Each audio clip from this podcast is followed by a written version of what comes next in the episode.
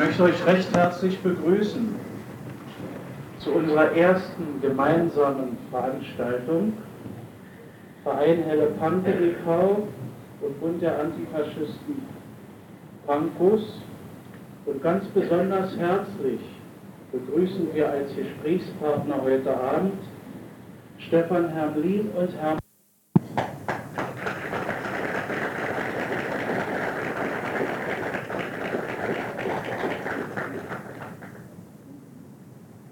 Wir haben dieses Thema bewusst so zugespitzt formuliert, weil es ein sehr umstrittenes Thema ist und in dieser Bandbreite von Vermächtnis bis hin zu Verordnung von oben die Fragen des Antifaschismus heute diskutiert werden und sicher mit sehr großer Wahrscheinlichkeit auch in der nächsten Zeit vor allen Dingen, wenn man vor einigen Tagen in der Frankfurter Allgemeinen Zeitung einen großen Artikel mit dem zeichensetzenden, mit der zeichensetzenden Überschrift Antifaschismus als Lebenslüge lesen konnte.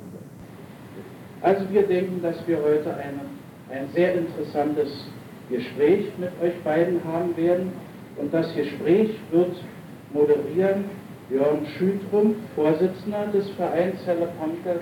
Ich möchte mich selbst auch nochmal vorstellen. Mein Name ist Schreiber, Vorsitzender Bund der Antifaschisten Pankos.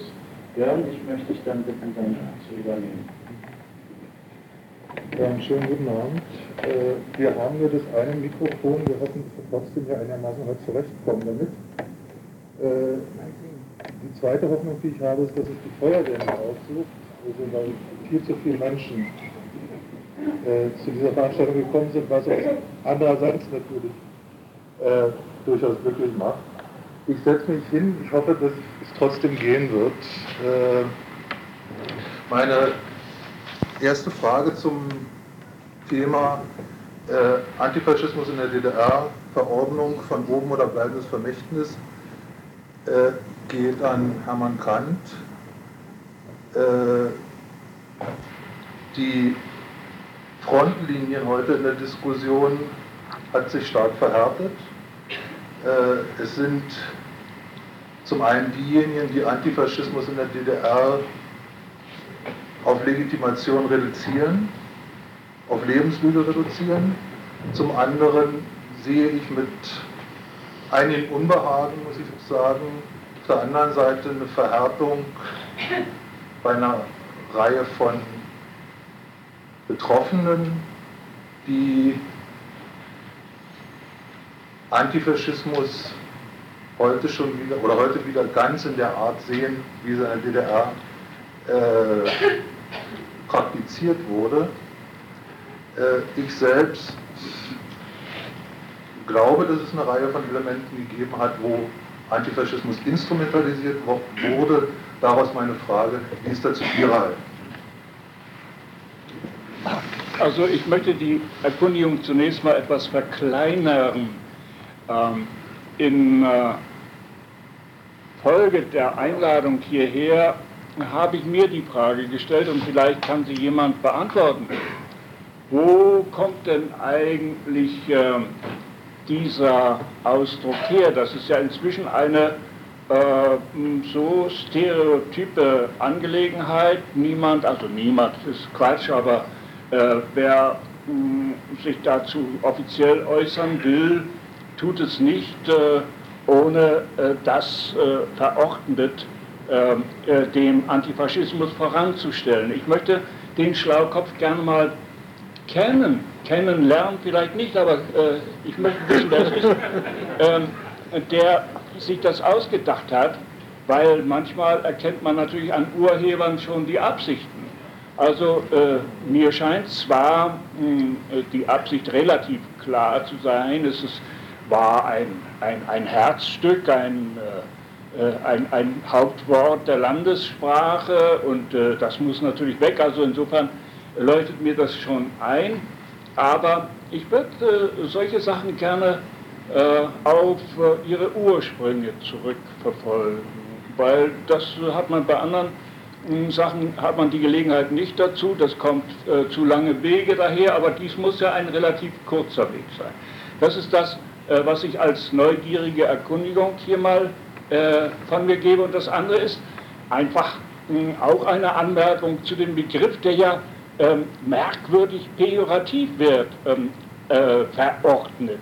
Als, äh, also keiner von uns wäre heute Abend mh, pünktlich hier in diesem äh, Raume und heil wären auch nicht alle, äh, wenn es bestimmte Verordnungen nicht gäbe. Ist, äh, ist zunächst mal überhaupt kein, kein abschätziger, negativer Begriff. Äh, ohne diese äh, Ordnung und Verordnung kommt man nicht aus. Die Frage, äh, die sich stellt, ist, war denn als, der, als antifaschistische Haltung, sozusagen als die Gemäße in der DDR empfohlen wurde, war da, waren da Gründe, hatten die Leute Gründe, sich ihr, dieser Empfehlung äh, zu stellen und ihr zu folgen? Oder ja, ist Ihnen das aufgedrückt worden. Ich kann mich äh, nicht erinnern, dass äh, es ein Zögern äh, gab in den ersten Jahren, in denen ich diese DDR kennenlernte, ähm, wenn man äh, sozusagen an Faschistisches geriet, ein Zögern äh, gegenüber der Haltung, die dann antifaschistische Haltung war. Also äh, äh, das war eine natürliche Reaktion auf Erfahrung. Das ging doch auf äh, etwas zurück, was man nicht mehr wollte. Es war ein, ein, ein Wort der Abwehr, aber einer positiven Abwehr, von der man zu etwas kam.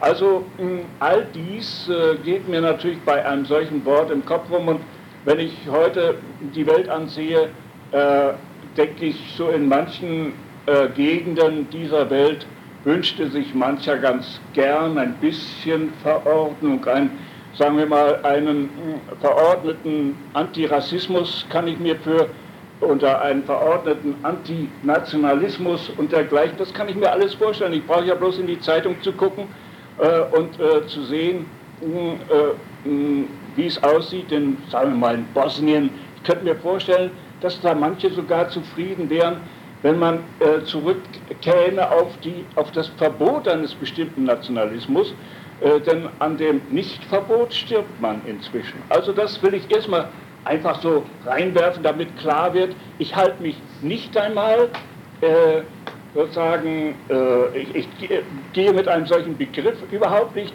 äh, um, ohne ihn andauernd zu befragen und empfehle das auch sehr dringend.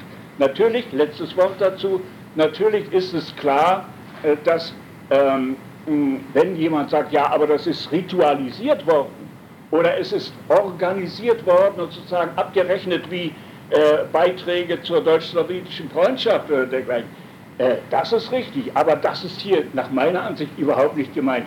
Es ist der Versuch, den Leuten, die in dieser DDR etwas äh, äh, gelebt haben und getan haben für etwas, ihnen äh, die positiven Ausgangspunkte wegzuräumen. Darum um nichts anderes geht es und da kann unser Eins natürlich überhaupt nicht mitmachen.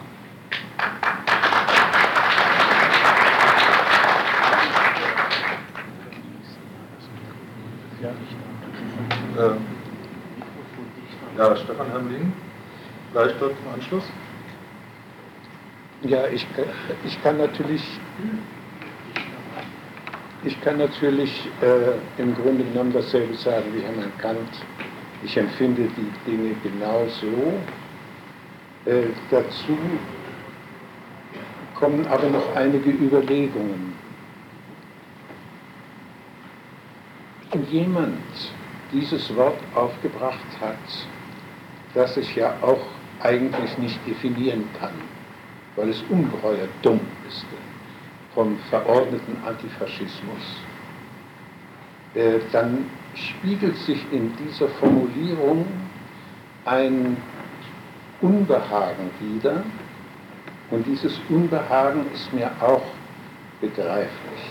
Dazu müssen wir zu den Ausgangspunkten zurückkehren. Die, der Ausgangspunkt für den Begriff des verordneten Antifaschismus ist natürlich der durchaus nicht nur verordnete, sondern von Millionen Deutscher akzeptierter, begrüßter, verherrlichter Faschismus. Äh, so wie er 1933 ans Ruder kam und bis 1945 äh, agieren konnte. Die Nachkommen dieser Generation, die Generation selbst ist nur noch zu einem kleinen Teil vorhanden. Ich meine von jenen, die äh, die Macht damals in den Händen hatten, die Faschisten waren und die einen faschistischen Staat trugen. Aber ihre Nachkommen sind nicht unberührt geblieben, in der einen, auf die eine oder andere Weise von dem, was der damals durchaus nicht verordnete, sondern herbeigewünschte, herbeigewählte und herbeigetrampelte Faschismus war. Das Unbehagen war mir eigentlich die ganze Zeit bewusst gewesen, dass sich dieses Unbehagen irgendeinmal äußern musste. Und der Zusammenbruch der sozialistischen Staaten, und besonders also der DDR, war natürlich das Signal für die Äußerung dieses Unbehagens, die unbestrittene, unbestreitbare und sozusagen gar nicht mehr ähm, zurückgestaute ähm, zurückgestaute Widerwille über das, was sich da abgespielt hatte. Millionen Deutscher hatten Deutschland selbst und hatten die deutschen Angelegenheiten immer auch als faschistische Dinge gesehen, als faschistische Umstände, als einen faschistischen Staat. Nun war mir klar, in weit zurückliegenden Jahren schon, dass wir auch einen gefährdeten Weg gingen. Ich meine jetzt wir, alten Antifaschisten, ehemaligen Widerstandskämpfer, wir hatten nicht die Mehrheit des Volkes für uns, zumindest zunächst einmal, wir hatten Millionen von Gegnern, von Gegnern, die zwar militärisch beschlagen waren, aber die deshalb in ihrem Innern noch genügend Vorbehalte faschistischer Art in sich trugen. Es ist sehr schwer, einen Staat auf den entgegengesetzten Grundlagen aufzubauen nach einer Zeit des lange sieghaft gewesenen Faschismus, erfolgreichen Faschismus, äh, ein Staat voll unerhörter Brutalitäten, ein Mordregime, das sich sowohl mit Brachialgewalt als auch mit überzeugenden Argumenten, nämlich den Argumenten, den überzeugenden Argumenten des Siegers in Millionen von Hirnen eingeprägt hatte.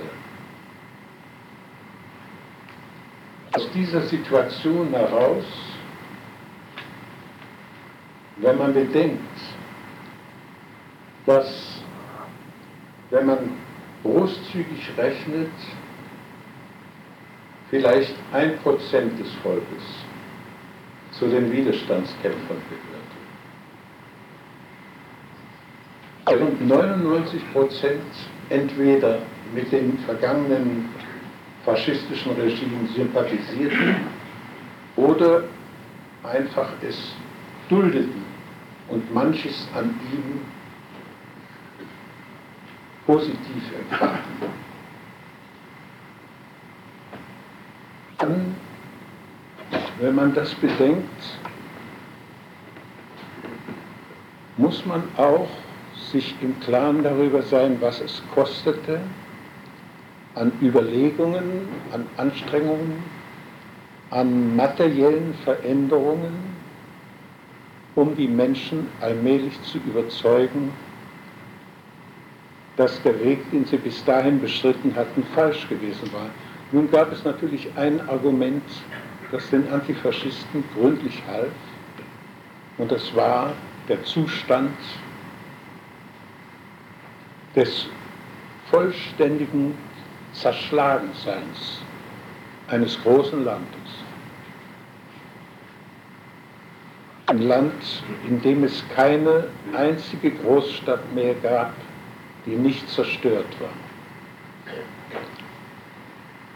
Auf der anderen Seite ist mir doch sehr bald klar geworden, dass wir hier in der DDR anfingen, bestimmte Kompromisse zu machen. Und zwar Kompromisse, weil wir uns durchsetzen wollten, weil wir die Menschen gewinnen wollten. Allmählich äh, trat ein merkwürdiger Zustand in der DDR ein, der Gestalt, dass man den vergangenen Faschismus und die Tatsache, dass die große Mehrheit dieses Volkes den Faschisten gefolgt war, verschwieg. Nicht indem man es nun ableugnete, sondern indem man möglichst wenig darüber sprach, sondern vielmehr an eine Art von Propaganda begann, die gewissermaßen die gesamte Bevölkerung der DDR in die Kategorie von Widerstandskämpfern und Antifaschisten eingliederte, sie gleichsetzte damit. Erstens mal, äh, weil es schwierig war, eine kleine Minderheit, eine verschwindende Minderheit ständig als Beispiele vor Augen zu stellen oder vor Augen zu haben und die anderen gewissermaßen ununterbrochen abzuqualifizieren. Das war das große Problem. In dieser Hinsicht weiß ich nicht, ob wir immer den richtigen Weg gegangen sind. Als antifaschistischer Staat, in dem unsere höchsten Verantwortlichen, die natürlich eine große Last zu tragen hatten, mehr und mehr auf die, auf die Idee kamen, die vergangenen Widersprüche klein zu machen oder ganz zu verschweigen und gewissermaßen das ganze Volk zu Antifaschisten zu erklären, während man alles Faschistische nach Westdeutschland hin delegierte. Die Bevölkerung Westdeutschlands war gewissermaßen die faschistische deutsche Bevölkerung die Bevölkerung der DDR erschien als der antifaschistische Teil Deutschlands. Ich habe schon in diesen Jahren damals, also das waren so die 60er, 70er Jahre, bemerkt, dass zum Beispiel die Schuljugend, die ganz jungen Menschen, etwa der Ansicht waren, und die war ihnen natürlich nicht vom Himmel gefallen, dass die Hälfte der Deutschen unter den Nazis dafür und die andere Hälfte dagegen gewesen war. Und das war eine kolossale Geschichtslüge, die man gefunden hatte, ich sage nicht erfunden, sondern gefunden hatte, weil sich auf diese Weise leichter regieren ließ. Ein Volk, das durch eine solche Hölle von System durchgegangen ist, wie das deutsche Volk, konnte gewissermaßen nicht ständig mit der Wahrheit leben, mit der ganzen Wahrheit. Denn diese Wahrheit war so schrecklich und so schwer zu tragen, dass man diese Last den meisten nicht zutrauen konnte. Bis dahin will ich mal meine Überlegungen zu dieser Sache sagen und jetzt kommt wieder Hermann Kant Weiß gar nicht, ob, ob das.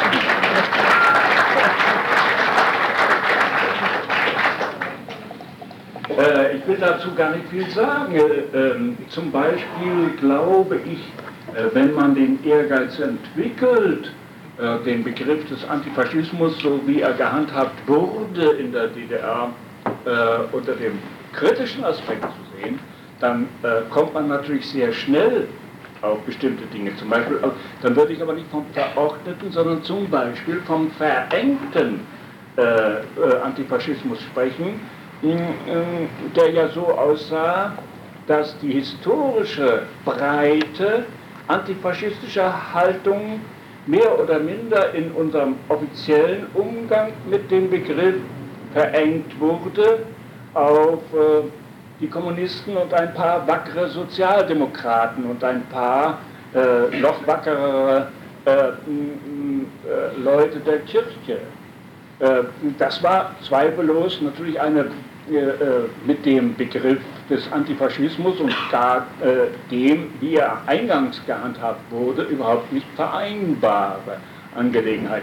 Nur, das wird uns ja jetzt nicht vorgeworfen. Also, ich habe immer ein bisschen den Ehrgeiz, mich zu kümmern um die Vorwürfe, die gerade dran sind.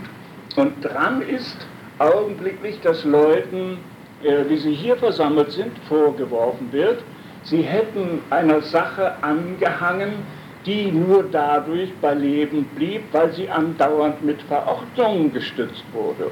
Und die sozusagen, wenn man sie genau betrachtet, eigentlich hm, den Leuten äh, äh, aufgedrückt wurde. Ich glaube, was äh, Stefan eben beschrieben hat, mh, hm, äh, diese äh, Grund Einteilung des deutschen Volkes in die riesige Gruppe und die fast verschwindend kleine Gruppe, äh, jeweils pro oder duldend oder anti, äh, dass die natürlich unter anderem hm, eine verschwindelte Antwort erfahren hat durch eine bestimmte Art von Politik, indem man äh, einfach einen behaupteten Antifaschismus äh, pflegte und sozusagen statt der Realien eben mit der Behauptung arbeitete. All das ist richtig, nur mh, hm, das macht uns derzeit, jedenfalls ich fühle mich, ich nehme solche Sachen immer sehr persönlich, tut mir leid, es hat mit äh, Überheblichkeit zu tun, ich weiß, es ist ein klares Indiz dafür, ich nehme diese Dinge immer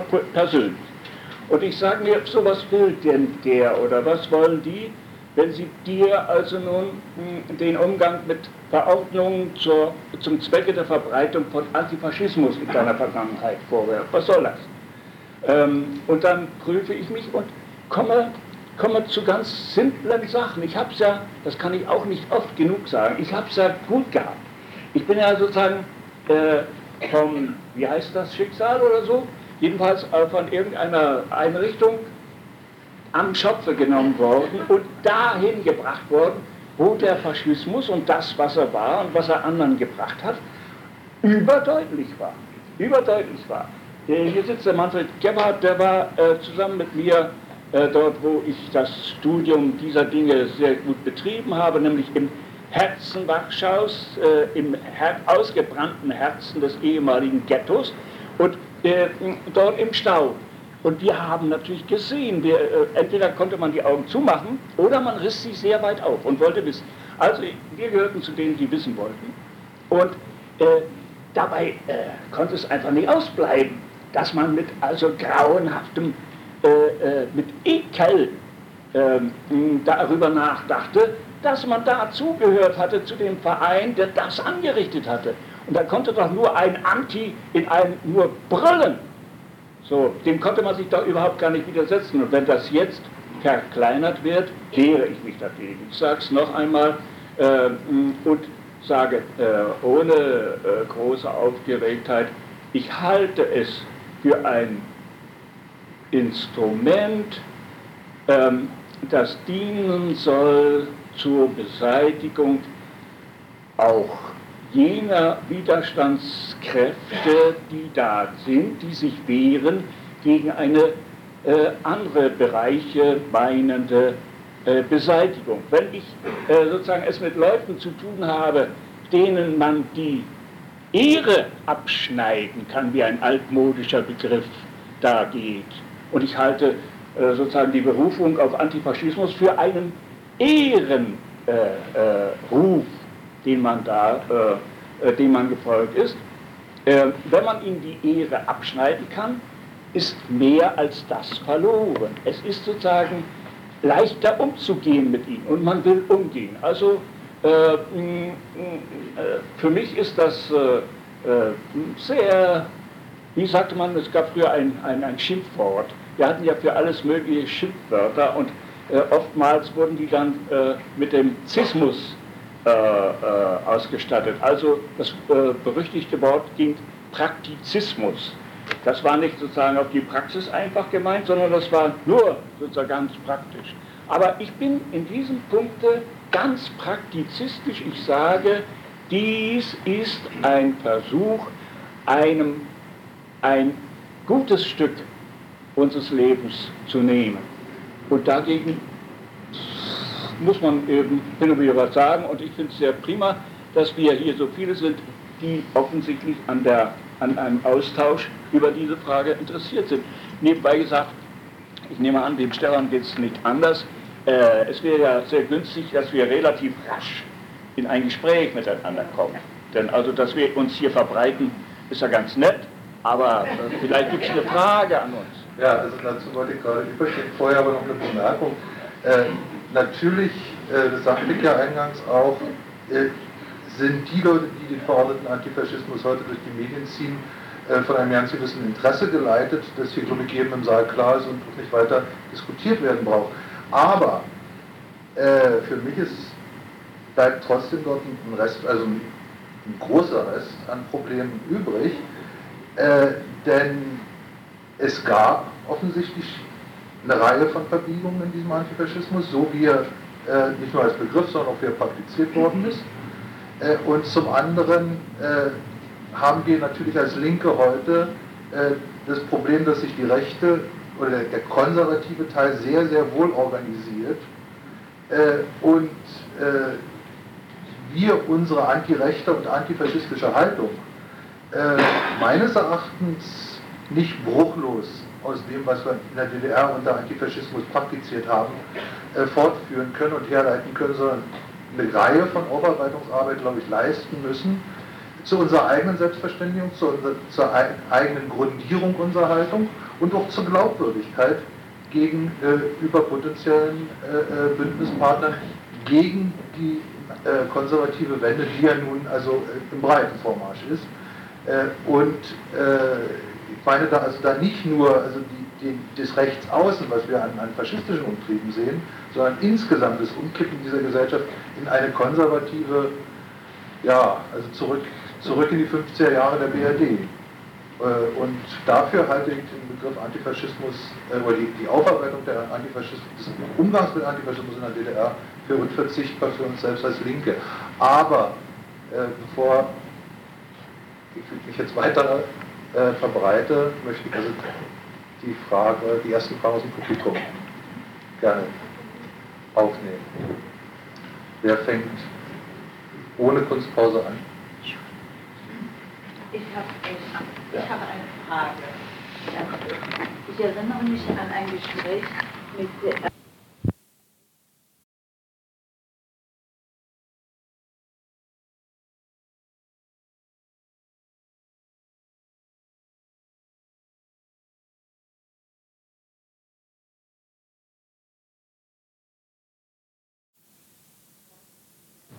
Frage, was mir vielleicht Stefan Harmling helfen.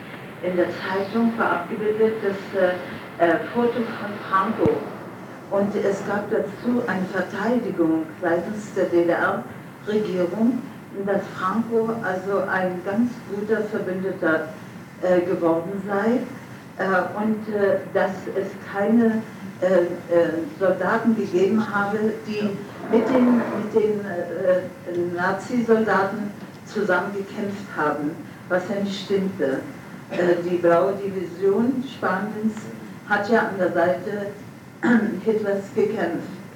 Und ich erinnere mich an die Empörung seitens Ernst Busch, der sagte, so weit ist es gekommen. Dann möchte ich nur wissen, ob wir ähm, also überhaupt noch eine Berechtigung haben, uns Antifaschisten zu nennen, wenn die Faschisten, ähm, also äh, Franco, äh, äh, nach, anerkannt werden als Nicht-Faschisten von der DDR. Also das weiß ich und äh, ich frage mich also, und bei Weihnacht war es das Ähnliche, er bekam gerade den Nationalpreis und der bekam ihn zusammen mit einem Mann, der während der ganzen äh, Hitlerzeit also das Lied Lili Marleen begeistert und auf Platten und das popularisiert hat. Ja? Und er kam auch zu Ernst Busch und sagte, den nehme ich gar nicht an, den stecke ich weg, ich schäme mich. Ich bin doch Antifaschist und ich werde jetzt mit Nazis also gleichgesetzt. Meine Frage, dass äh, wir also äh, das Wort Faschismus noch gebrauchen, anstatt Nationalsozialismus, ähm, das wundert mich. Äh, ich habe es verstanden nach 1945, man wollte das Wort Sozialismus im, im Zusammenhang mit Hitler nicht diskreditiert wissen. Aber können wir uns das heute nicht leisten, dass wir äh, das trennen? Denn in Italien, also Mussolini hat sein Denkmal, hat sein Mausoleum, seine Enkelin sitzt im Parlament. Also äh, die müssen sich ja eins ins Fäustchen lachen. Also wenn die hören, hier wird gegen faschistische Elemente gekämpft, ich weiß gar nicht, was sie sich dabei denken. Wir müssten also differenzieren äh, abgesehen davon, dass ja Italien zum Opfer erklärt wurde. Also wir müssten differenzieren zwischen dem Faschismus und dem Nationalsozialismus. Der hatte nämlich seine ganz spezifischen Züge. Und dazu gehört meines Erachtens eben diese, diese Rassenwahn und die Verfolgung der jüdischen Menschen. Das ist einmalig und das hat es weder in Spanien in dieser Auflage noch in Italien gegeben. Mir gefällt dieser Sammelbegriff Faschismus einfach nicht mehr. Zweitens, mir gefällt auch nicht mehr diese Einteilung links und rechts. Hier wünschte ich sehr genau differenziert zu wissen, was verstehen wir unter den Linken, was verstehen wir unter den Rechten. Wenn jemand ein Nationalbewusstsein hat, ist er schon ein Rechter. Mit welchem Recht eigentlich? Ich kann doch mich, oder, ach, es genügt ja schon, Deutscher zu sagen dann bin ich auch schon ein Rechter. Äh, wer macht diese Einteilung eigentlich? Und von wem gehen sie aus und mit welchem Ziel? Das wüsste ich gern. Ja, schon beim Ja, dazu, dazu möchte ich einiges sagen. Äh, was Sie über Franco und das neue Deutschland gesagt haben, trifft absolut zu. Das heißt, es war in jener Zeit, als die DDR äh, zum ersten Mal international anerkannt wurde, jeden Tag äh, neue äh, Staaten erklärten, dass sie die DDR anerkennen und Botschafter äh, äh, austauschen werden. Und das neue Deutschland hatte sich angewöhnt, ähm, diese Staaten zu benennen und die Staatsoberhäupter kurz vorzustellen, in Kurzbiografien. Aber da wir nun mal Deutsche sind, machen wir alles ganz genau, gründlich und nach, derselben, nach demselben Schema. Und infolgedessen erschien tatsächlich eines Tages nämlich als wir mit Spanien äh, diplomatische Beziehungen aufnahmen, unerhörterweise ein Bild des Generals Franco im neuen Deutschland mit einer kurzen Biografie, in der hervorgehoben wurde, wie tapfer der Mann im Bürgerkrieg gekämpft hat. Und äh, äh, das konnte man also nachlesen und das erregte unter früheren Spanienkämpfern äh, lebhafte Zustimmung, wie man sich denken kann. Äh, das war also nicht nur Ernst Busch allein, dessen, dessen Aufregung äh, ich äh, noch sehr gut erinnere und äh, dessen Wut ich teilte. Äh, etwas, äh, etwas anderes ist es, wenn äh, plötzlich auch beharrt wird auf einer Trennung von Nationalsozialismus und Faschismus. Der Nationalsozialismus war gar nicht, nicht mehr und nicht weniger als die deutsche Ausprägung des internationalen Faschismus. Der Faschismus existierte in vielen Ländern, er hatte in einer ganzen Reihe von Ländern äh, die äh, Macht und äh, er, ähm, der Faschismus sah in allen diesen Ländern, einschließlich Deutschlands, seine Prinzipien als die gleichen an. Es gab einige Ausnahmen und es gab also Varianten. Es trifft zu, dass der italienische Faschismus genauso wie der spanische, der spanische Faschismus war Juden gegenüber zunächst neutral, sagen wir es mal so, Sie wurden nicht geliebt, aber sie wurden auch nicht verfolgt. Der italienische Faschismus hatte in seinen Reihen, auch in den oberen Rängen, eine Reihe von jüdischen äh, Mitgliedern, aber es war verhältnismäßig einfach für die deutschen Faschisten, die ja mit den italienischen Faschisten verbündet waren, im Laufe des Krieges die italienischen Faschisten davon zu überzeugen, dass sie ebenfalls Juden zu verfolgen hatten und das taten sie dann auch ausgiebig. Äh, die Juden wurden also in Lager eingeliefert und wurden nach Auschwitz deportiert und so weiter.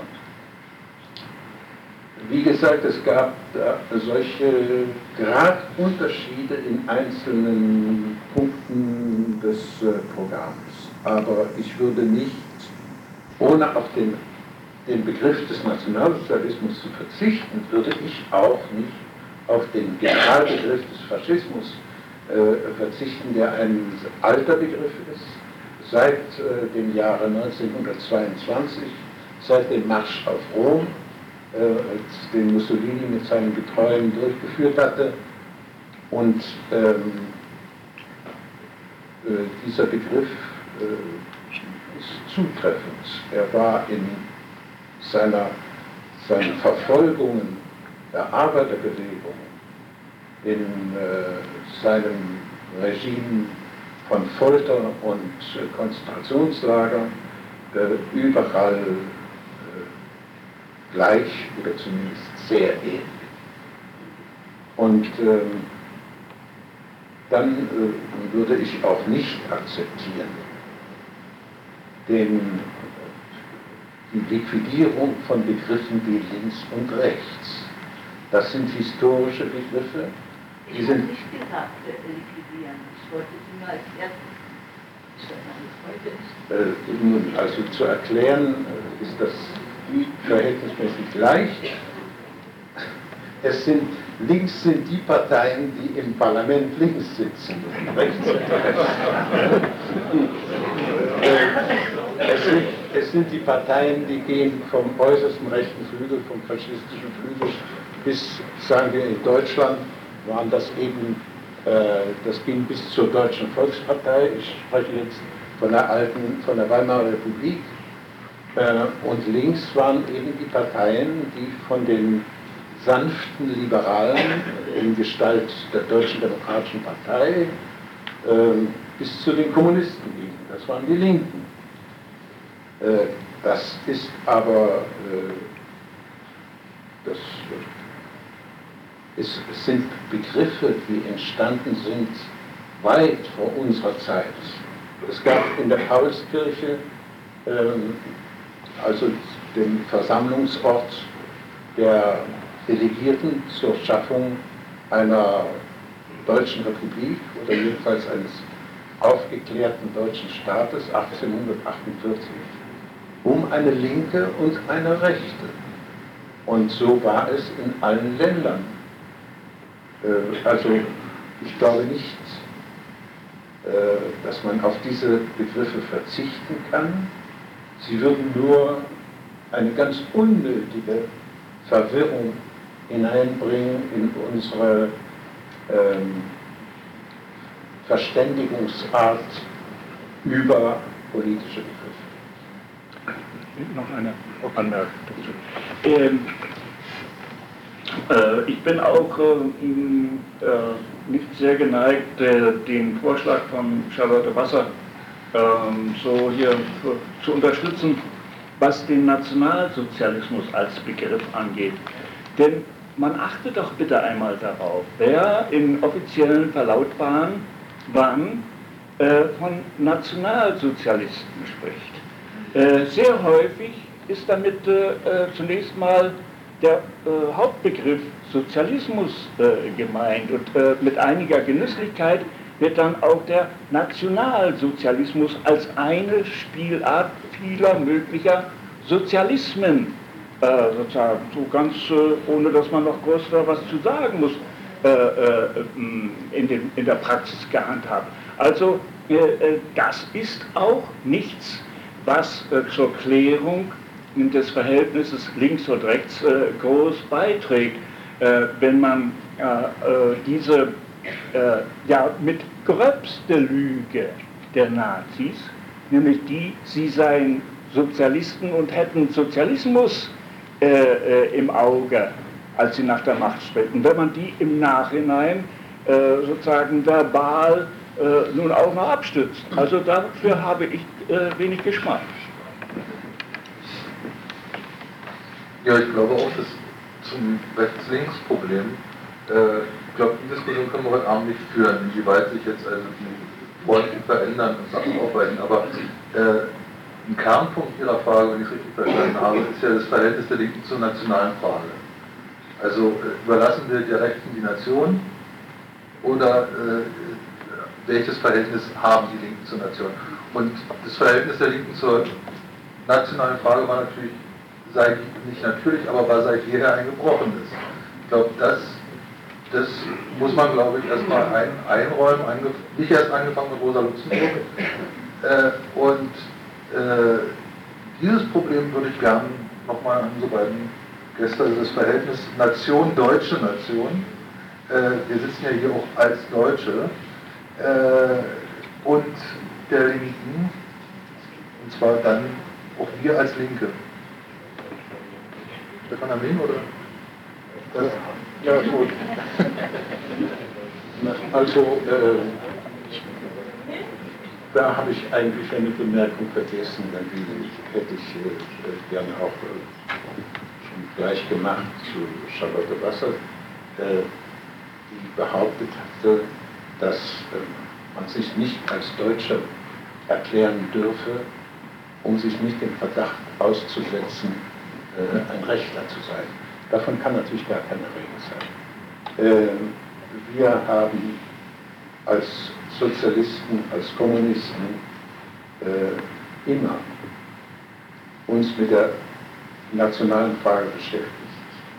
Wir haben unsere ähm, feste Meinung darüber und selbstverständlich haben wir immer äh, nicht nur anerkannt, sondern proklamiert, dass jeder, dass jedes Volk das Recht hat auf gleiche äh, Behandlung, auf gleiche Lebensbedingungen, äh, auf gleiche Menschenrechte. Und dass infolgedessen natürlich äh, Sozialisten und Kommunisten, ähm, deutsche Sozialisten, deutsche Kommunisten, äh, Deutsche sind und die Interessen Deutschlands, und zwar die wirklichen Interessen Deutschlands, verteidigen und sich zu Deutschland bekennen. Äh, daran habe ich noch nie einen Zweifel gefunden, solange ich in der politischen Bewegung stehe, und das sind nun auch schon immerhin ein bisschen über 60 Jahre, äh, und äh, ich habe in den Reihen meiner Freunde und Genossen niemals eine entgegengesetzte Ansicht gefunden. Und die wird es auch heute nicht geben. Selbstverständlich, wir sind Deutsche und wir bleiben Deutsche. Und wir verteidigen die Interessen Deutschlands. Und zwar nur wir. Die wirklichen Interessen Deutschlands, Die wirklichen Interessen? Hatten Sie eben gesagt, die wirklichen Interessen Deutschlands sind die? Das sind die Interessen der Massen, der deutschen Massen, der deutschen Mehrheit, die Interessen des Volkes, nicht die Interessen Grupps. Wie bitte? Dass zum Beispiel niemand mehr vor den Deutschen Angst haben muss. Das wäre zum Beispiel eine sehr schöne Zielsetzung. Ja.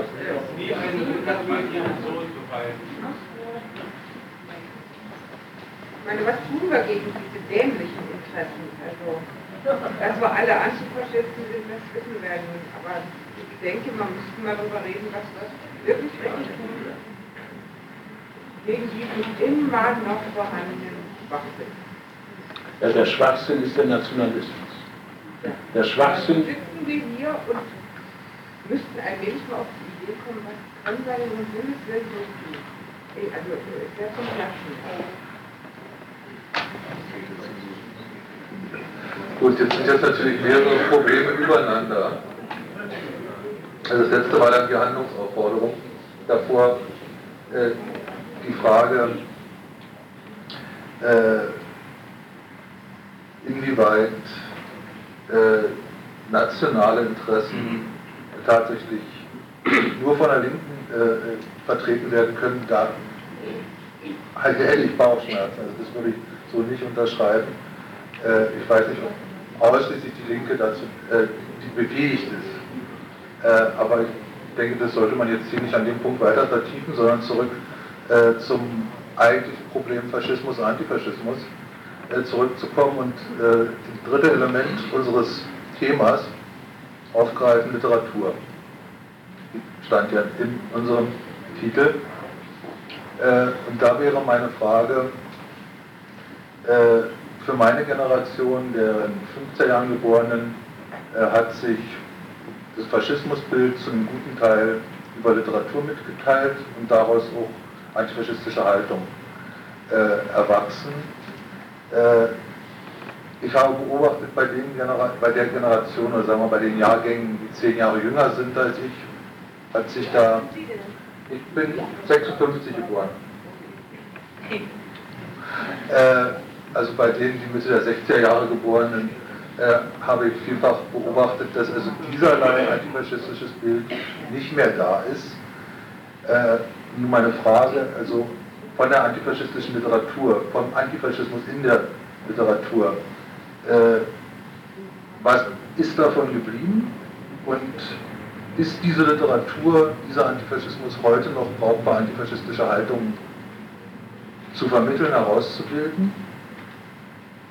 Und wenn nicht, welche Alternativen haben wir heute, Antifaschismus mitzuteilen? Ähm, zunächst mal komme ich noch äh, wieder auf diesen Verordnungsbegriff zurück und mh, stelle fest, der Stefan Hermin und ich, wir sind äh, zwei, die man ohne weiteres beschuldigen könnte, Materialien äh, geliefert zu haben, die verwendet wurden äh, als äh, etwas, das man äh, im Laufe der Ereignisse dann als verordneten Antifaschismus bezeichnen könnte. Also eine bestimmte Generation oder mehrere sogar sind gar nicht herumgekommen um die erste Reihe von Stefan Herrmann. Gar nicht herumgekommen. Das war sozusagen ihnen verordnet. Das hat, äh, äh, ich weiß, das äh, hatte man in jeglicher Art von Lehrgang, äh, begegnete man diesem Buch. Ähm, wenn man ein Abzeichen erwerben wollte oder musste, das den stolzen Titel für gutes Wissen äh, äh, trug, dann, dann zählte die Kenntnis dieses Buches als gutes Wissen. Und es war ja in der Tat ein gutes Wissen, das man damit erwarb, wenn man es las. Es war, ist ja die Geschichte, es ist die Reihe der Gemordeten, die erste Reihe, die dann äh, äh, von den Nazis erschlagen wurden. Ähm, äh, ich finde nach wie vor, niemand muss zucken, wenn er beschuldigt wird, auf diese Weise an äh, verordneten Faschismus beteiligt worden zu sein. Ich habe auch keine Bange davor, äh, ich habe auch dies und jenes geschrieben, dass den Leuten äh, generationsweise, äh, wo sie es nicht freiwillig genommen haben, sozusagen als Lehrstoff und äh, Prüfungsstoff gar äh, aufgezwungen worden ist. Das trägt man mit Fassung, auch wenn es zu der Zeit damals manchmal anstrengend war. Aber ich muss ehrlich sagen, ich finde es ähm, äh, keine Sache, die der Rechtfertigung bedürfte. Vor wem denn? Vor wem soll man sich dafür entschuldigen, dass eine Jugend herangeholt wurde an Bücher, in denen sie, diese Jugend, nachlesen konnte, wie man vor ihnen umgesprungen war mit Jugend. Äh, was soll man daran sozusagen entschuldigen wollen? Also das äh, äh ist mir zunächst einmal äh, ich komme noch einmal darauf zurück. Äh, äh, mir ist dieser Gesamtbegriff verdächtig und wenn ich die Literaturgeschichte des Landes DDR sehe, ist sie natürlich in der Tat zunächst eine sehr verengt, sehr verengte antifaschistische gewesen. Wenn ich so gucke, was ich zuerst gekauft habe, das erste Buch, was ich gekauft habe, war nicht mal von einem Deutschen, sondern von einem gewissen Ilja Ehrenburg.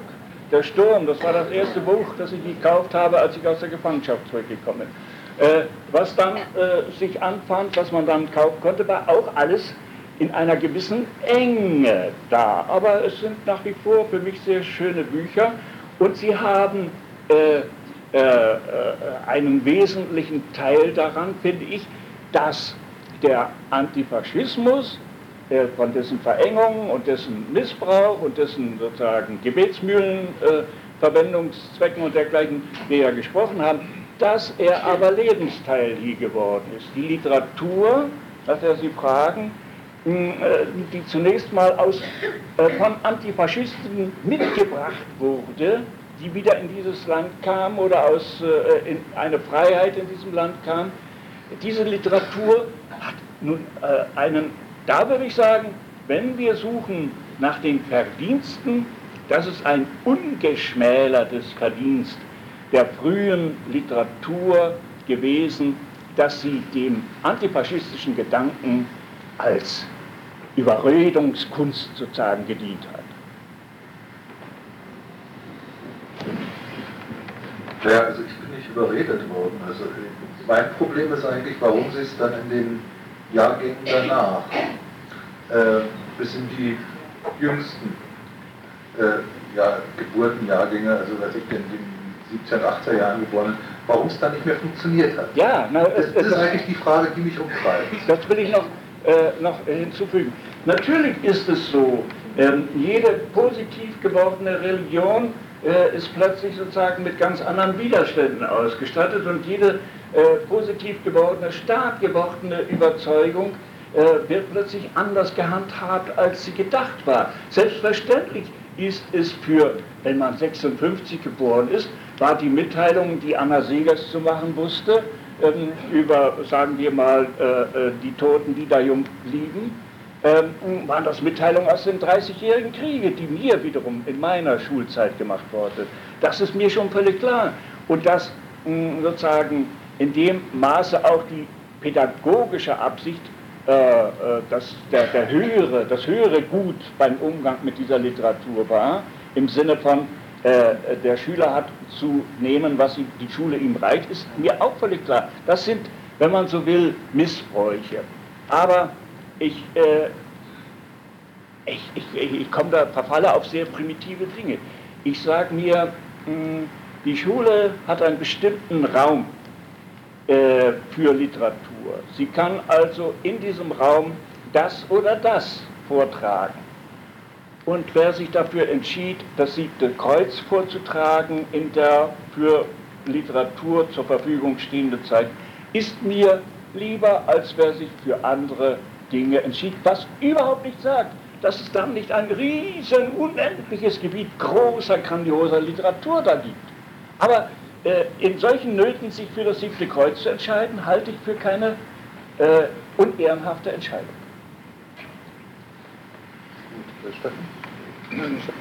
Gut. Schönen Dank.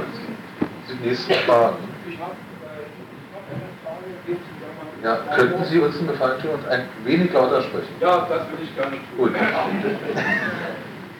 Weil es gibt, noch, es gibt noch Leute, die hier draußen stehen. Ja, das ist richtig. Also vor, es war auch ferner Zeit, so 20 Jahre rückwärts, sprach Hermann Kant, ich weiß jetzt nicht, wo unmittelbar direkt darauf entfaltet. Ich weiß aber noch, dass er sich damals darüber beschwerte, dass es ihm unmöglich gemacht wurde, eine Novelle zu veröffentlichen oder dass es da Schwierigkeiten bei der Veröffentlichung gegeben habe. Schlüsselbaum irgendwie kann ich mich erinnern, eine, eine Situation in der DDR, wo es also um faschistisches Denken oder um Überbleibsel faschistisches Denken in der DDR ging, was nicht veröffentlicht werden konnte. Ich weiß nicht, ob es veröffentlicht wurde. Meine Frage jetzt, mag es vielleicht daran gelegen haben, dass zu dieser Zeit nicht erwünscht war, im Pressepreis. Ich kann mich nicht erinnern, jemals in Schwierigkeiten gewesen zu sein, weil ich etwas geschrieben hatte, äh, was äh, sich Antifaschismus äh, als antifaschistische Literatur darstellte. Also da, da muss was muss ein kleiner Irrtum vorliegen. Äh, Schwierigkeiten etwa äh, mit dem, was der äh, Stefan vorhin äh, hier angedeutet hat, die hat es immer gegeben. Sagen wir mal, die, die Literatur war es ja, die versucht hat und erfolgreich auch versucht hat, diesem unsäglichen und äußerst gefährlichen Quatsch äh, der neuen Einteilung der politischen Landkarte Deutschlands äh, entgegenzutreten. Das hat die Literatur ja übernommen. Die hat ja gesagt, Moment mal, nun redet mal kein Unfug hier. Äh, die, äh, äh die Nazis in äh, äh, Leipzig und Görlitz und Rostock waren nicht äh, weniger Nazis als die Nazis in Bonn. ich erinnere mich noch an die erregten Debatten auf unserem neunten Kongress, wo es in der Tat Leute unternommen haben, Kollegen, ehrenwerte Kollegen unternommen hatten, äh, uns sozusagen neue Väter zu adoptieren.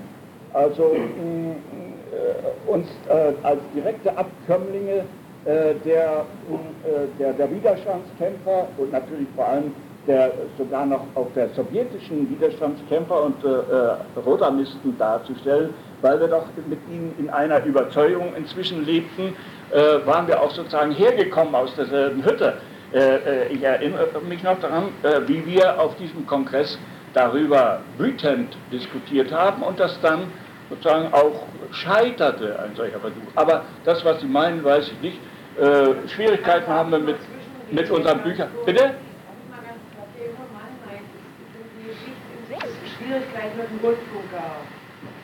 Ja, aber doch nicht wegen Antifaschismus. Das war diese Brötchengeschichte. Ich komme jetzt nicht ganz an Nein. Das war nicht der dritte Nagel. Jetzt. Ah, ah, ah, ah. Nee, da weiß ich nun besser Bescheid.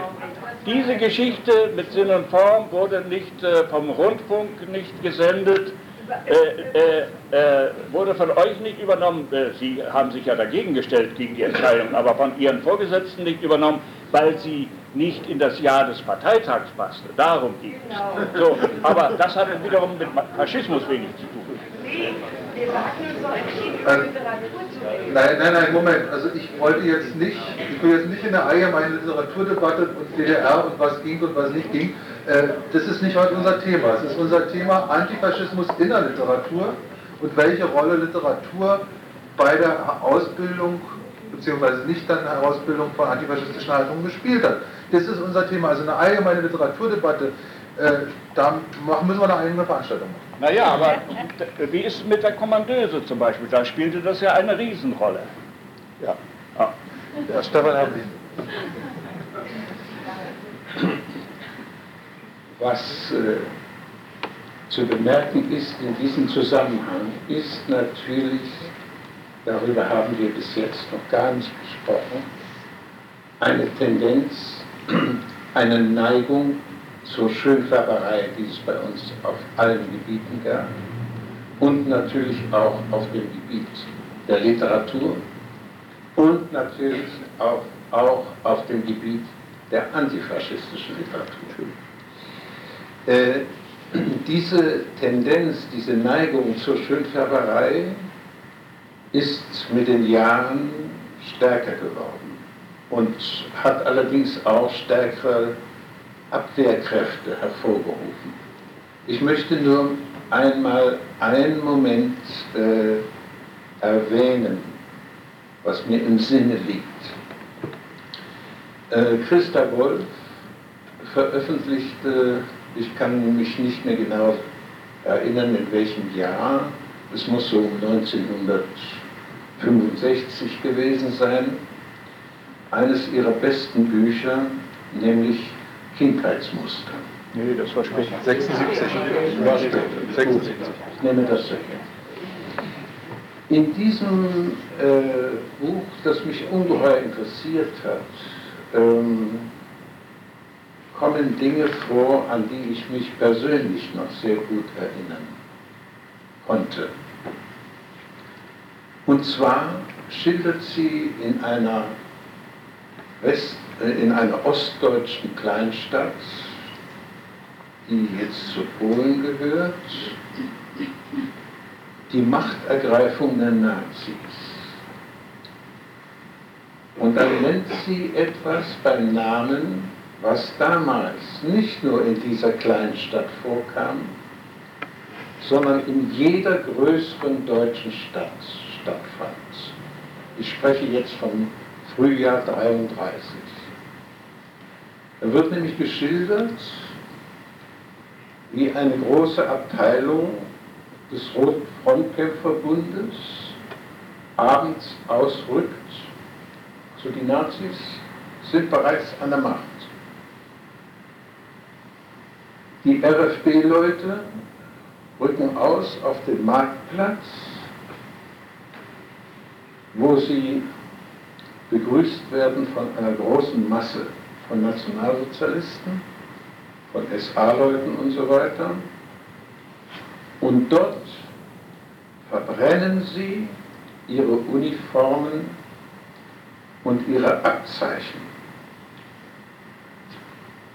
und gehen damit über zu den Nazis. Das ist etwas, das ist die Wahrheit. Das ist die geschichtliche Wahrheit, die in Deutschland tausendfach stattfand. Unzählige Menschen, die ich gekannt habe, sind zu dieser Zeit übergegangen von uns, aus unseren Reihen, hinüber zu den Nazis. Denn die Nazis waren die Sieger. Und die meisten Menschen wollen bei den Siegern sein. Ja, natürlich ist das auch heute so. Deshalb sind wir gern bei den Besiegten.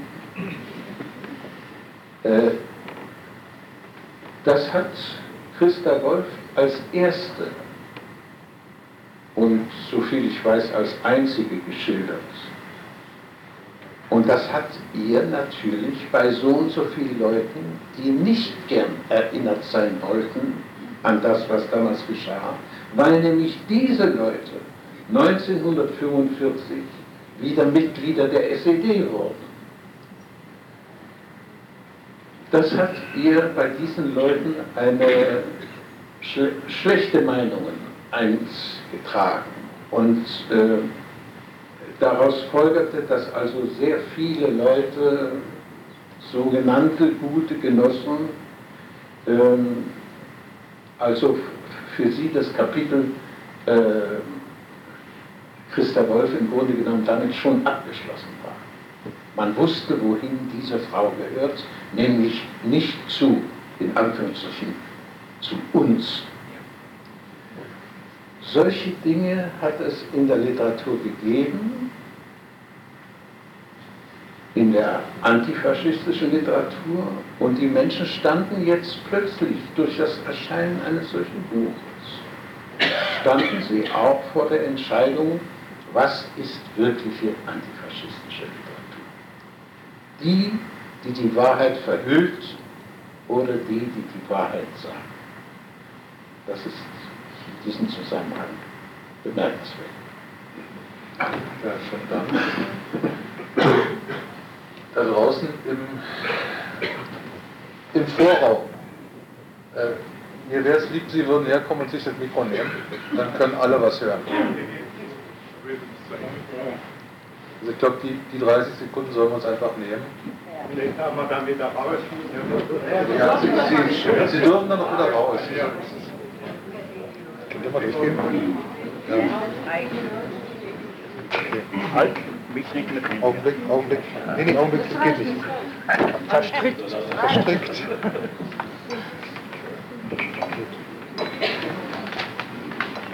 Ich habe in erster Linie eine Frage an Stefan Hermlin. Hermann Kant ist dann noch ein bisschen jung, er ist ungefähr mein Alter und so weiter. ich kann mich erinnern, Stefan Hermlin ist mal im Fernsehen erschienen mit Hans Mayer und dann wurde die Frage des Sozialfaschismus mit angeschnitten sozusagen. 1948 bis 1951 ist öfters in Neuen Deutschland was erschienen über Opportunisten, Brandlerianer, Trotzkisten und, und, und. Da sind die ehemaligen Leute gewesen, die sich bis 1933 gestemmt haben gegen den Blödsinn, Sozialfaschismus-Theorie, RGO-Politik und, und, und. Äh, der Herr, äh, Stefan Hermlin, der ist ja damals nicht mehr so jung gewesen. Die Frage, in Neues Deutschland hat er sicher auch gelesen, was hat er gedacht, wo diese Sachen, ich könnte hier zitieren, hier, wo diese Sachen in Neuen Deutschland gelesen hat, wo die ehemaligen, die sich am meisten gegen Hitler eingesetzt haben, die für Einheitsfront der Arbeiterklasse war, währenddessen der Sozialfaschismus oder die Sozialfaschisten, meine Verwandten gehörten auch dazu sozusagen, die Brandlerianer, das waren die schlimmsten Sozialfaschisten, das wird mir Stefan Herrlehm im Nachhinein zugeben, aber was er damals gedacht hatte. Meine Freunde, die sind 1948 zum Teil formal von der NKWD zum Tode verurteilt worden. Das sind die Leute gewesen, die am mit klarstem Blick sozusagen gegen den Faschismus gekämpft haben vor 1933. Das wäre das mal.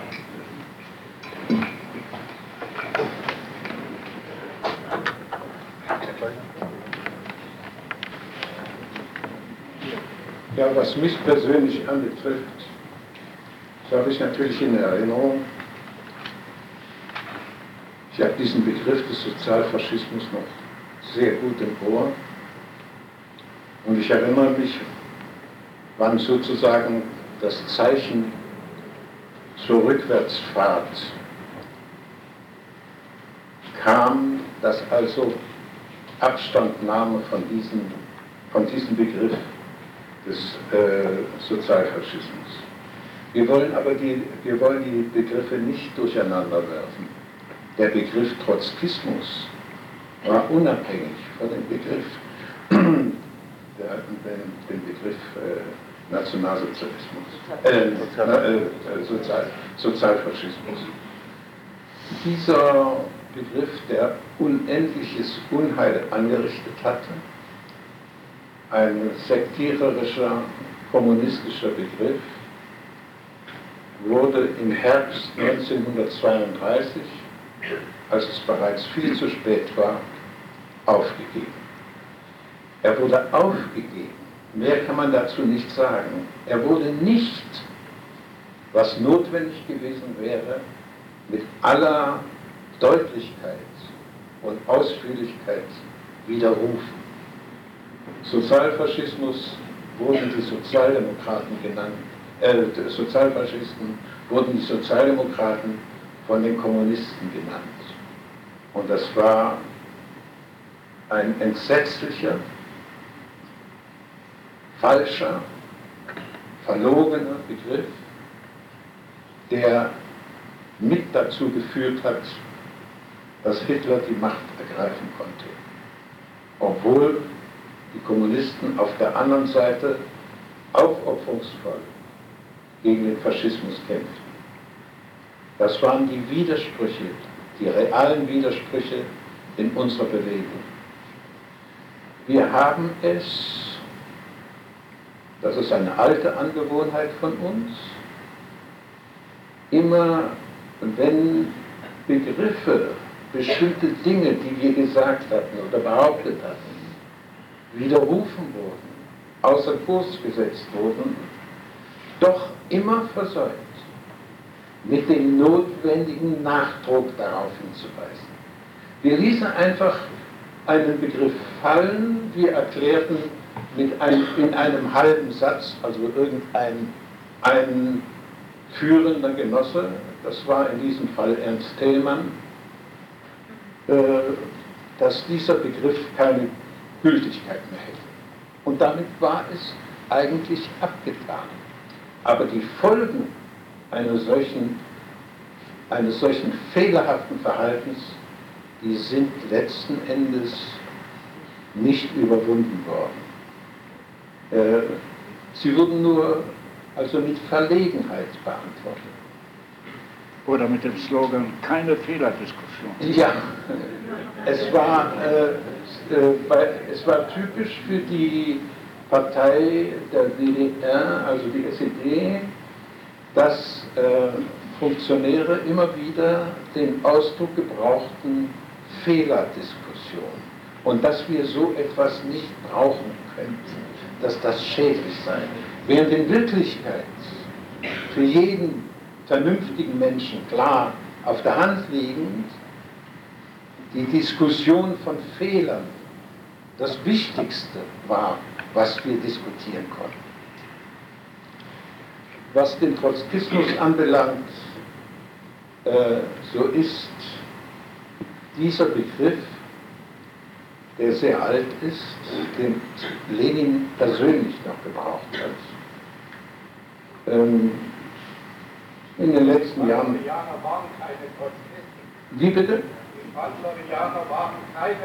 Ja, sicher, aber Brandler, Brandler und Thalheimer waren auch äh, ähm, oppositionelle kommunistische Führer, die also äh, von Lenin nicht sehr geschätzt. Ähm, diese Begriffe sind erst in ein kritisches Licht gerückt worden, eigentlich im Gefolge des 20. Parteitags 1956.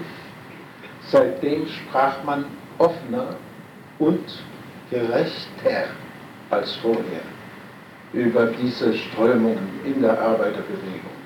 Man erkannte sie überhaupt erst dann als Strömungen innerhalb der Arbeiterbewegung an. Vorher waren das ja äh, ähm,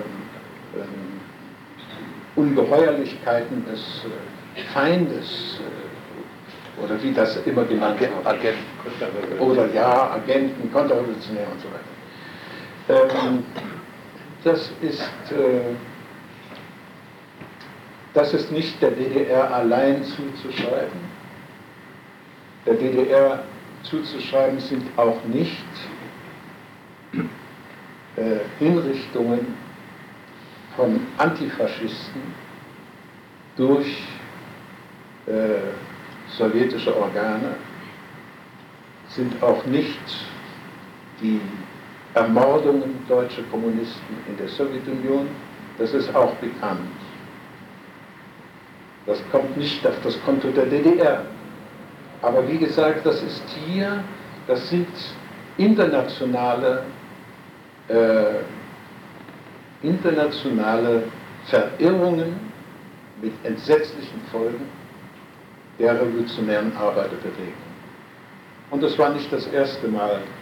Wissen Sie, wenn man den Sachen nachgeht, findet man ja noch bei Marx und Engels, also bei unseren Urvätern, ähm, Urteile über Mitkämpfer, über Verbündete oder solche, die hätten Verbündeten sein müssen, die haarsträubend sind. Solche Dinge kann man finden, wenn man sie, wenn man die äh, entsprechende Literatur liest. Aber ich will jetzt damit.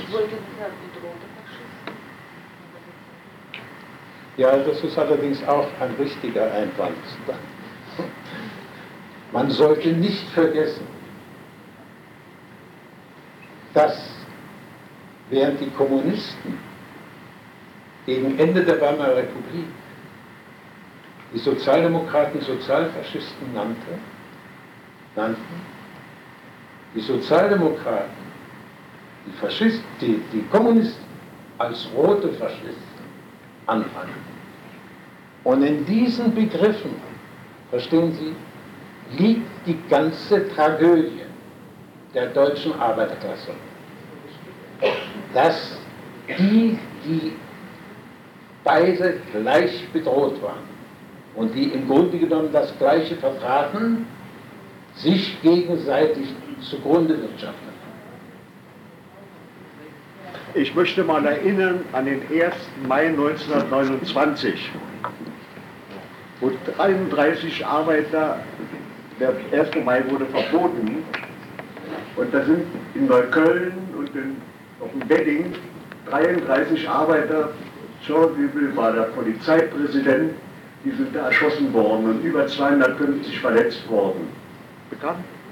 Bekannt. Sage ich was Neues? Nein. Nein.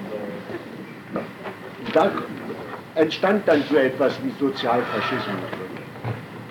Und hätte nicht entstehen dürfen. Bitte?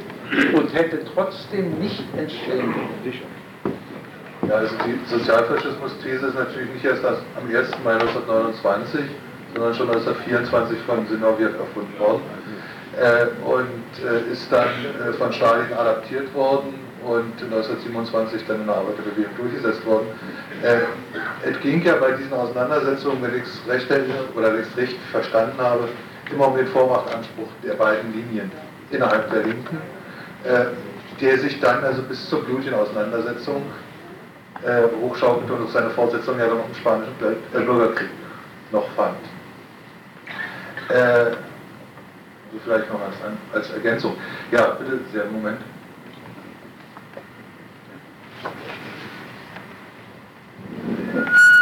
Ja, ich hoffe, dass Sie gestatten, dass ich jetzt was, äh, ich bin, was man früher hier nannte, ein freundlicher Ausländer, dass ich dann auch was äh, fragen darf. Und zwar äh, geht es um die, äh, äh, die neue Zeit, weil Sozialisten haben oft eine Tendenz, dass man spricht über sehr alte Sachen und dabei gibt es äh, äh, neue Sachen, äh, die uns ähm, äh, wirklich also, äh, angehen. Äh, meine Kollegen, Journalistenkollegen schreiben fast nur, ich meine fast zu viel über Neonazismus und Rassismus, sei es in der ehemaligen DDR oder in der ehemaligen BRD. Aber das, das was passiert in Lichtenhagen, Hoyerswerda, Schweiz und so weiter und so weiter, hat das auch nicht mit, mit einer fehlenden Aufarbeitung. Ich meine, es, kann, es dreht sich doch nicht um Importprodukte, sondern auch um etwas, äh, die äh, von der DDR, in der DDR äh, sich äh, entwickelt hat. Äh, ich weiß, dass äh, Stefan Herrn hat schon vor der Wende darauf aufmerksam gemacht, aber ich möchte gern, dass auch dieses Thema in der Verwaltungsdiskussion hineingebracht ist, weil es so aktuell ist. Äh, Gerhard Lotzek gleich anschließend oder ja, gleich, gleich Bestimmte Aufarbeitung war das Stichwort. Ja. Kannst du etwas lauter sprechen oder nach vorne kommen? Versäumte Aufarbeitung der Faschismusproblematik war eben ein Stichwort meines Vorredners. Und da möchte ich zurückkommen auf das Buch von Christa Wolf, Inhaltsmuster. Stefan Hermin hat ja dazu gesprochen. Aber er hat nur eine Problematik berührt. Eine ganz andere, die unser Thema heute berührt, DDR, ist ja, dass Christa Wolf in diesem Buch angesprochen hat, pro-faschistische Haltung von Zeitgenossen in der DDR. Ich entsinne mich an das Beispiel der Grenzkontrolle in Frankfurt-Oder, wo der Grenzpolizist, äh, der Grenzer der DDR sich äh, herzlos benimmt, als Machtmensch auftritt gegenüber den äh, Leuten, die da durch wollen. Und irgendwie kommt auch äh, die, das Bild vor, dass da ein Vogel also rumfliegt, das stört ihn, er tritt ihn tot. Und sie will damit sagen, liebe Leute, überlegt euch mal, ob es nicht noch solche Haltungen gibt, die man in die Nähe des Faschismus rücken muss. Gibt es so etwas in der DDR? Und das war das Problem. Sie hat angesprochen, das Problem in der DDR gibt es Haltungen, die an faschistisches Verhalten erinnern. Man kann darüber streiten, ob sie das übertrieben hat, aber das Problem hat sie genannt. Ein anderer Schriftsteller, ich will jetzt nicht Hermann Kant ärgern, Erich Löß, hatte in einem Buch, ja, vieles mit einem verkauften Boxer, ich bin mir nicht sicher. Ja, ich will dir erst meine Geschichte sagen, die es mir geht. Die Handlung, nicht Lösen, sondern die Handlung. Schwimmhalle, Schwimmunterricht. Ein DDR-Lehrer macht da schon zwingt Nichtschwimmer, Schüler, Nichtschwimmer, das Wasser hineinzuspringen. Ein Vater sieht das und erregt sich darüber Marsch über den Stift, bezeichnet diesen Lehrer als Faschisten. Wehrlose Menschen, man kann auch hier sagen, ist übertrieben, aber das Problem steht wieder. Gibt es Haltungen von DDR-Bürgern, die an diese Zeit erinnern. Und darauf will ich hinaus in der Literatur. Äh, das ist eigentlich ein Randproblem auch in der Schule. In der Schule. In der DDR gab es. Es gab einzelne Kriegsverbrecher, die man noch kassiert hat, aber wie sich der Einzelne verhalten hat, das heißt, die verinnerlichte individuelle Auseinandersetzung mit dieser Vergangenheit ist nicht geschehen. Da ist viel verdrängt worden, müssen wir heute sagen. Mir war das auch nicht immer so bewusst, obwohl ich äh, Christa Wolf und äh, Luis schon gemerkt habe, was dahinter steckt. Und ich war immer fast erstaunt, wenn ich mein, äh, also jetzt in meinem Bekanntenkreis unter Jüngern sagte, was glaubt denn ihr, wie der Faschismus war? Also die hatten ein Bild vom Faschismus, es gab da nur Widerstandskämpfer, das waren, wie gesagt worden, jetzt die Schaffer, also das heißt, diese verinnerlichte Aufarbeitung, der, sowohl der Faschismus wie der Antifaschismusproblematik, das ist das große Manko, weshalb wir dann auch das nicht rübergebracht haben auf die neuen Generationen, neu heranwachsende Generationen. Und ich glaube, hier äh, wäre auch ein selbstbildliches Wort zur Literatur zu sagen, die dieses Problem nicht genügend aufgegriffen hat. Bei allen Verdiensten, ich rede jetzt nicht von den 40er, 50er Jahren, 60er Jahren, sondern von den 70er Jahren, von den 80er Jahren, das auch die neue Generation überbringt in dieser Überlegung. Meine Gut, schön Dank. So, erstmal Hermann Kahn. Nur eine Bemerkung. Äh, Bitte um Verzeihung, aber äh, Sie sind äh, zumindest mir, wenn nicht vielleicht noch anderen, eine kleine Erklärung schuldig, was äh, äh, die Beteuerung, dass Sie mich nicht ärgern wollen im Zusammenhang, äh, wenn Sie erzählen, was in Lös Buch steht, interessiert mich schon ein bisschen. Was soll das? Wie bitte? Das hat nichts mit dem Buch zu tun. Sondern? Das hat Wenn die nicht recht sind, gab es eine Kontroverse zwischen Höchst und ihm. Das wollte ich hier gar Ach, wissen Sie, da, da, sind, da sind Sie nicht gut informiert. Ich will das, die Gelegenheit kann ich nicht auslassen. Die Gelegenheit kann ich nicht auslassen. Das Buch, von dem Sie da sprachen, äh, es geht seinen Gang, äh, sollte nicht weiter erscheinen.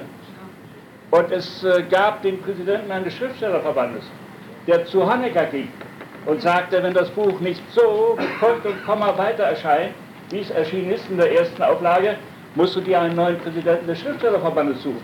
Und dann erschien das Buch weiter. Danke. Gut. Äh, haben wir jetzt noch Ton drauf oder äh, sind jetzt ausgeschaltet? Hallo? Am Mikrofon. Am Mikrofon? Ach, nicht online. Ah, das hat jemand das Mikrofon ausgeschaltet. Okay. So. Äh, nichtsdestoweniger war jetzt eine Frage, und zwar die Frage des norwegischen Kollegen. Und zwar nach äh, rechtsextremistischen Rechts, rechtsextremistische hm. Auseinandersetzungen und, äh, äh, und Anschläge heute als Eigenprodukt der DDR war die Frage an Stefan Hamlin und sicher auch an Hermann Katt. Äh, wer? Ja. Gegen Ende des Jahres 88, also ein Jahr vor der Wende, ähm, erreichten mich plötzlich Briefe, wie ich sie bis dahin noch nicht gelesen hatte. Briefe aus der DDR. Ich bekam zum Beispiel langen, einen langen Bericht eines unbekannten, mir unbekannten Studenten aus Leipzig, der mit allen Einzelheiten schilderte, wie in Leipzig, ich weiß nicht mehr auf welchem großen Platz da, ich vermute es war der äh, Augustus Karl-Marx-Platz, dass dort äh, eine faschistische Kundgebung stattgefunden hatte. Und zwar von einer großen Anzahl von ziemlich jungen Leuten, jungen Leuten, die im Chor riefen, Hochbach